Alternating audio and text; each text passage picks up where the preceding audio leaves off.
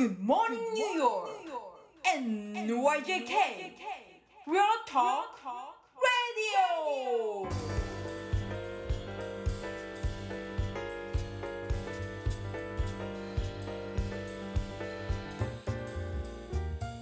はい、皆さんおはようございます。田中慎太郎です。おはようございます。原田隆です。えー本日は1月の13日水曜日です。私は一応2021年の対象ということですよね。明けましておめでとうございあ、ます。明けましておめでとうございます。どうですか最近は？なんか年末にお話しした時は片付けをやるとか。はい。あの片付けはまだ途中で頓挫したままで、あ、まだいろいろとあのそれがちょっと自分らしいところなんですけど、なかなかうまくセッティングできてませんね。いろいろありまして。あそうなんですね。ええでもなんか最近その活動の方とかどうですか？その活動も結局あの人からの頼まれ事とかっていうのもけ去年の年末にギリギリ来たりとかして、うん。まあ、あのそれをぼちぼち始めてはいるんですけど、うん。あのまあ、まあずっと,、えー、と手伝いに行ってるプリンストンのところにもまた行ったりとかして、うん。まあ、基本的にほとんど人に他の人に会ってないんですけどうん。だからこの間その手伝ってるところの人のパソコンが古いやつをちょっとアップルストアに持ってって見てもらったりとかすごく久しぶりにグラセンにその時行ったりとかそういう、はいはいはい。なんか、えー外に出ることもまあ1回か2回ぐらいしか出ないので分かんないんですけど、うん。なんとなく街の活気はなんか微妙に予想したより多いなと思ったりうん、ああ、そんな結構じゃあ久しぶりにそのそうですね出た感じなんですね。そうですねサブウェイに乗って降りてったのはすごい久しぶりだったのえー、あそうなんですか。で、え。なんか意外とちょくちょく出ていらっしゃるイメージがあったんですけど。えいやーもう全然のうちにこもっててもう夜しか起きてなくてみたいな。であーでもあれですよね。食べ物買いにスーパーに行くぐらいですうね、ん、あのー個展やってた時は結構。ああはいはいそうでしたねあれですよね活動されてましたよね。そうですね。それでもまあまあそうですね。あの時はまだ出てましたけど、やっぱりこの、えー新しいストレインのが話が出てからは、さらにうちにいるようになりましたね。まあね。ねなんかまだやっぱりよくわからないし、でまあそのプリンスのとこでもちょっとまあデータ処理とかなんとかいろいろしてて、うん。今話したりとか。そういえば慎太郎さんあのエニアグラムって知ってます？エニアグラムだったかな。んか性格見るやつですよね。そうですね、性格をうんなんか1から9までの番号に分けられる的な、そういう番号、なんか番号何と突然聞かれてそれ、そのこと自体僕全然知らなかったんですよ。そ。そうなんですか。なんかどいつなんかなんか一時流行りましたよねそれね。なんか20年ぐらい前じゃないですかでも。だとうん聞いたんですけど、うんでその図形自体は見たことあったんですけど、うどういうのかっていうのは別にそれを探ったりもしてなくて、知。らなくて突然番号何って聞かれても、いや、その存在知らないからと思って。それでじゃあちょっとテストしてみてよみたいなやつで、なんか、うん。あの有料バージョンのなんかすごいうん長い時間かかるやつがあって、へえ。あお金出してもらってなんかやったんですよ。なんかあで、まあ、英語のサイトであの、その人の知り合いの人がメンフィスにいる方が、あ。はいあ。の独自のあの一応エニアグラムインスティテュートってなんてそこにテストのあれがあるんですけど、それとはちょっと違うタイプのやつをその人がやってて。それをややらせてもらって、すんごい時間かかって、30分以上かかって、なんかやったんですけど。そしてなんか番号が出て、なんか僕が1番だっていうのが出て、はいはでまあその彼とその奥さんは僕のことをなんか違う番号で想像してたらしく、い。うん。で、いや、あ、そうだったんだとか言われて。でいや僕もまあそれで説明の文章をこういろいろ読んでたらまあまあ大体そうだな俺ってこんなんだよなっていう分かあってたんですよね。あ。なんか、一番がないとかも覚えてないですけど、僕もなんか、うん、なんかね、人から聞いて、で、なんか本も借りたのかな。なんか読んで、自分もやった記憶あるけど、何番とか全然覚えてないですね。うんうんまあそうですね。うん。でなんかそのなんかウィングとかなんかいろいろなんかその中に一番の一番の中にもなんかいろいろあるらしくて、まだ読み込んでないんですけど、うん。でまああのでも性格を知るのってなんかやっぱり改めてこう文章で見せられると、うん。ああなるほどそうだよなとかって思うこともあって。うん。それで自分ってやっぱり絵描く時ってなんとなくこう分かるんですよね。なんかなんとなく自分の性格っていうのが。あの最初はまあ分かってないかもしれないんですけどだんだんだんだんこうやりうちに失敗重ねたりとかしててうん。失敗する理由は何なんだとかって思うとあ俺はこういう時にこういうふうにことするから多分これがまずいんだなとかっていう。う。ん。でそれってなんかこう何ですかね。絵をずっとなん、まあ、描いているとまあこの長い年月描いているとだんだんだんだんやっぱり自分のことが分かってくるんですよ。うん。それでも直せないっていうのもあったりとかして。うんだけど人の絵とか見ててもあここは俺と似たような失敗してんなとかこここはうまくいってやってるなとかわざと狙ってこれやってんだなとかっていう。うそういうんのから人の性格がなんとなく分かってうん。して会ってなくてもその作家の人と。なんかそんな感じのなんか経験をずっとしてきたんですよ。なんとなく自分で想像するだけですけど、だけなるほどね。こんな感じなんだろうな。でもそのエニアグラムはね。そのなんか当た当たってるとはまあ占いじゃないかあれですけどね。ある程度はあやっぱこれなんか何番1番って言いましたっけ？1番なんだなって自分では思いました？思いましたね。まあ完全に当たってるとも思わなかったんですけど、うん。僕の多分質問の答え方っていうのがちょっとあのそれほどまでに正確じゃなかったのかもしれないんですけども、うん。まあまあまあ、しかもその全世界の人が1から9までの番号で収まるわけでもないと思うので、うん。違うまあ部分はある、違う部分はあると思うんですよ。あこういうところはちょっとやっぱ違うなとかっていうのもあるんですけど、でも大体あの合ってるなっていうのは分かったし、うん。それでそれを見て上で、えー見た上でなんかやっぱりこう自分が例えば今のコロナの状況になった時にどういうふうに人に対応すればいいかなとか、うん。どういうことを目標にすりゃいいのかなとかどういうふうな生活にしていった方が自分がより動きやすくなるんだろうなっていうのを改めて考えるのにはあやっぱり自分のことを知るのっていいなとう思って。んなるほどね。確かにそのコロナ禍でいろいろ自分自身のリアクションもよく見るようになりますよね。そうですよね、うんまあ、特に時間があるし、うんある程度やっぱり自分のやるようなことを改めてあの、ね、見ていた人たちかかなり多いと思うんですよね。うんでかつねそんなに人とたくさん会うわけでもないしその余計なこうなんていうんですかねものがそぎ落とされてる分なんとなく自分のことがより分かるような気はしますね。そうですよね。うんだからあの相手っていうかね第三者とか第、ね、自分のパートナーとかのことも,、まあ、もうずっとその相手といるわけじゃないですか。うんだからその時にどんだけこう自分が自分でいられるかとか自うん分相手のことを考えられるかとかっていうのも含めて、あの自分がこういう状況だと起こりやすいとかうん。なんかそういうのもあのやっぱりふ普段の生活の中で今の普段の今の普段の生活の中で分かってきたことっていうのもきっとあると思うし、うん。それをまあうまくいい方向に転換していけばそれそこをなんかなくそうっていう無理なことしなくてもうん。こういうふうなことすればそれをあのそこにコンフリクトしなくて自分に無理がかかなくてこっちの方に行けるとかっていうのを知る道しるべになるのかなと思って。うん。今改めてやってみてなあ自分ってこういうそういえばタイプだなって。うん。知るのは面白いかもしれないですね。だと思うんですよね。うん。改めてそのしかも文章で書かれて目の前に突き出させるん。で,、でこれは違うこれは合ってるとかっていうのもあるし。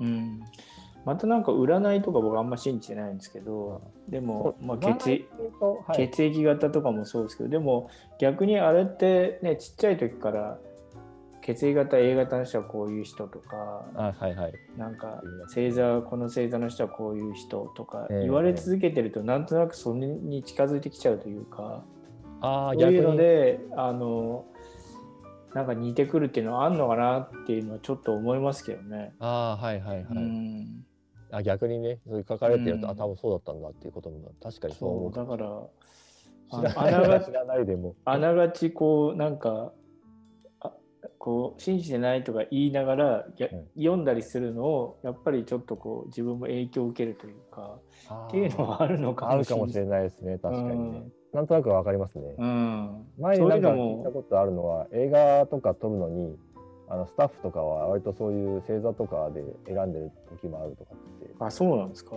なんかそのそのうまくチームワークがうまく取れる星座の人たちがそれ集まるようにできてるみたいな聞いたことがあって本当かどうかわかんないんですけど、自分だけじゃなくてね周りの人も特に日本人はうん。そうやってこう血液型この星座はこういう人みたいなのでハマっていってるからある程度そのはいはい。類型みたいなのが作られるのかもしれないですよね。そうですね、うん血液型大好きとか星座大好きとかいう人いるじゃないですか。いますよねはいでその割に僕当てられたことがあんまなくて、えー、不思議なんですかね、うん子供の頃は僕あなた A 型だって言われてたんですよ。僕あも信じてて。で、高校の時に献血あるじゃないですか。はいはいはいはい。で、A 型ですとかって言った後に、あんたは O 型ですよって突然言われて、その日から O 型性格に変わったみたいありますよねでもねそうやって日本は特にあるでしょうね。な。はいはい。うん、まあそうまあそれでもまたちょっと違いますけどねでもまあ言われてみてなるほどっていうのはうんあるんでしょうね。だから軽くそこまで信じ込まなくてもいいんですけど、うんまあ、軽くなんか見てみるのには役立っ僕にとっては役立ったなと思って、うんなんか特に自分であこれそうだな書かれてて思ったことがなんかありました？それが言うにその一番っていうのは割となんか完璧主義者らしいんですよ。へえ。でそこはまあ俺完璧主義者じゃないと思ってるたんですけどうん。ででそれでなんかあの理不尽なことがあるとそれが許せないらしいんですね。なんかせなんかこれはこうあるべきだっていうふうなのを考えるらしいんですよ。でまあそれは確かにまあそういう面はあるなとかって思って。でいろんなこうグループの話とかがある時にこう傍から見てておなんかオブザーブするらしく。ういろんな、ん。でいろんなデータをこうあの探ったりするのが好きならしいんですけど。うん。で、まあ、そこまで断定されるといやそれもそこまであの几帳面じゃないから俺とかって思って。うん。あ。る程度のところで僕諦めるんですよ。なんかあもういいやうんとかっていう時もあるし、そういう調べ何か理由を調べたいとか何かうん。根拠を調べたいとかっていうのは分かるんですけど、うん。あるんですけどでだけどそこまであの突き詰めてで最後の最後になるとあまあもういいやっていうなっちゃうっていうこともああるんでそこはちょっと合ってなくてうん。あうんまあ合ってる部分と合ってない部分はやっぱりあるなっていうのは、うんまあ、その文章からいくとそうなんですけど。でもなんかちょっとまた話変わっちゃいますけどさっき言ったようにこう絵を見たりとかはい作品を見てあこの人はきっとこういう性格だなっていうのはそのどうどういうところを見てそれは思うんですか？えっと、なんとなくその、あの、筆の置き方っていうか、あの、それタッチって言うんですけど、うん。あの、すごく几帳面な線を描く人とか、すごい柔らかい自由な線を描く人とか、うん。あと、まあ、油でいけばすごくああの絵の具をたっぷりこう、自由に使える環境にあっただろうっていうことも含めて、それは経済状況ってこそうです、とですかそうです。はい。あもちろんそうなんだ。はい、昔はやっぱり手に入らなかったりとか高いとかってあるしでその状況においてでもそれを使うとか、まあ、もちろんそれはつまり、えー絵絵だけじゃなくて外部の状況も、はい、あのー状況も踏まえた上なんですけど、うん。でそこから見てあでもここが描きたかったんだ。とかここに狙いを定めてそこからこういう画面での目をこう追わせたいんだなっていうちゃんと計算してるタイプとそういうのを全く計算しないで自由に書くような感じのとか。うん。そういうのがなんとなく感じるというかあの勝手な想像上で自分はそう思ってますね。なんかあうん。なんかこういう人なんだろうなとかっていう。それはあのなんていうんですか？例えばゴッホなりゴーギャンなりなんかそういう絵も見ててビッグネーム出していきますね。はい。ビッグネームでも大あ体こいつこんな感じだろうなみたいなのあるんですか？まあでもありますよね。。はいはい。うん。まあ、確かあるかも。うん。うん、でやっぱりそのもちろんポロックとかだって計算上でやってるとかっていうことももちろんもう散々書かれてるので、うん。まあわかるしでで最近のつまり現存作家でいくと想像しててで実際に会うとあ大体あやっぱりそうかこういう人こうこういう感じだったよな当たった当たったみたいなうんこともあるし、なんとなく分かりますね。うんそれをその文章にして書いてこの人はどんな人って書いてくれって言われたらもうそれちょっと難しいんですけどそれはそれで。うんでもなんとなくこういう感じの人だろうなっていう想像はできるんですよね。絵絵とか作品から。うん。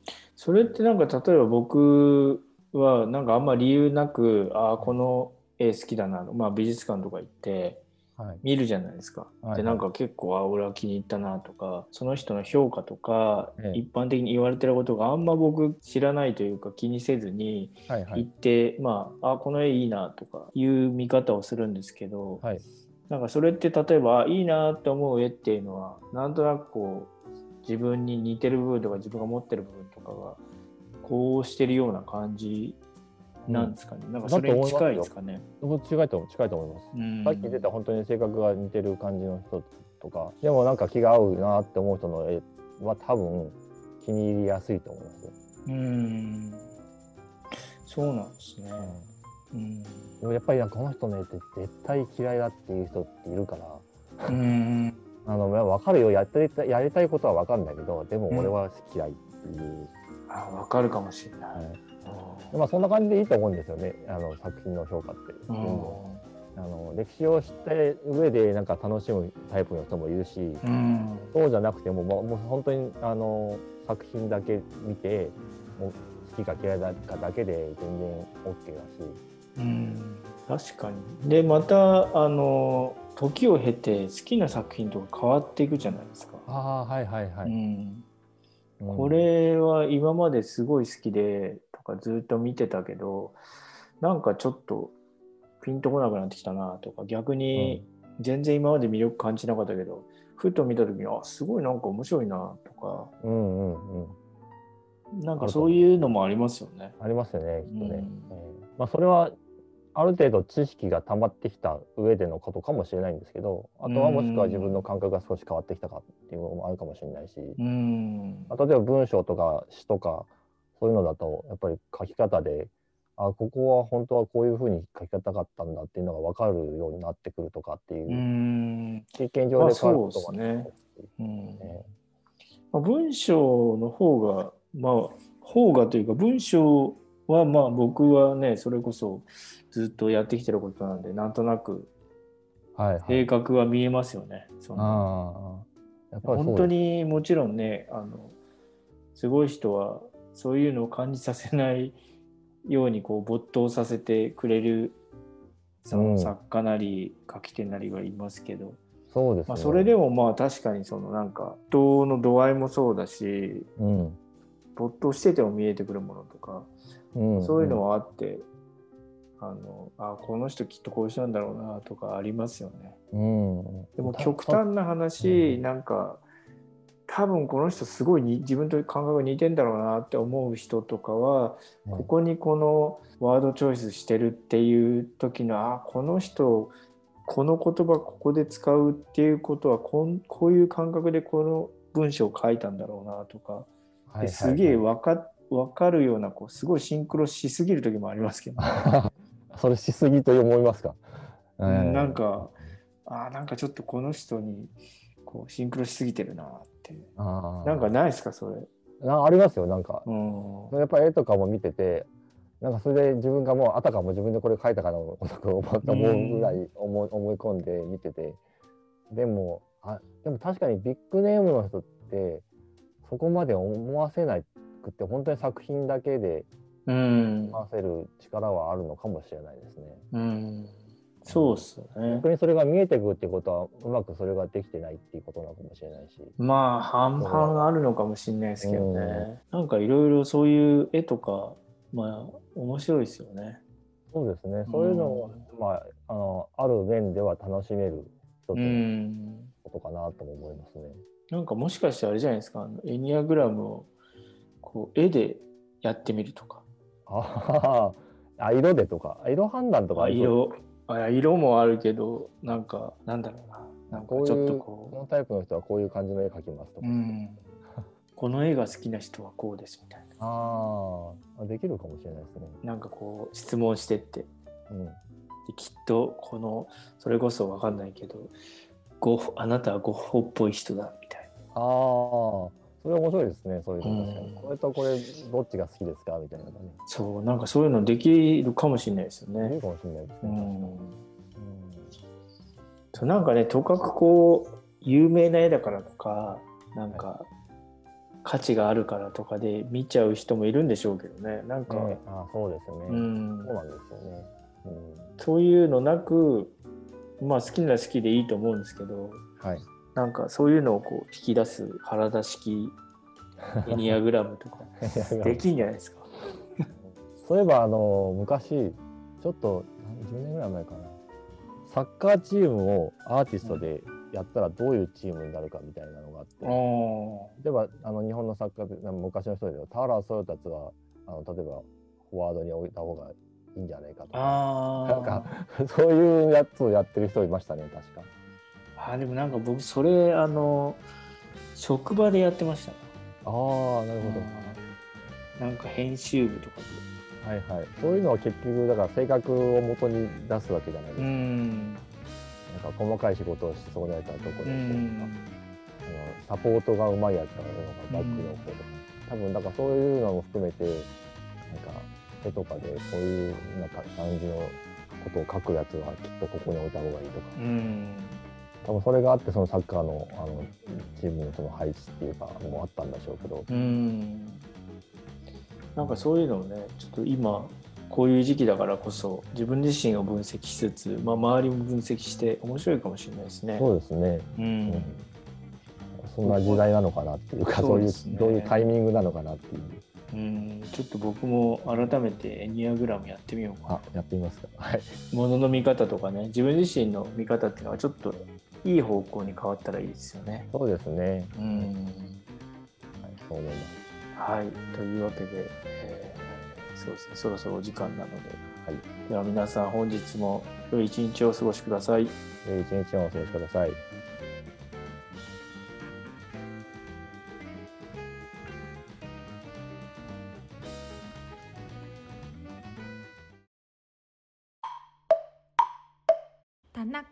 田中メディアラボ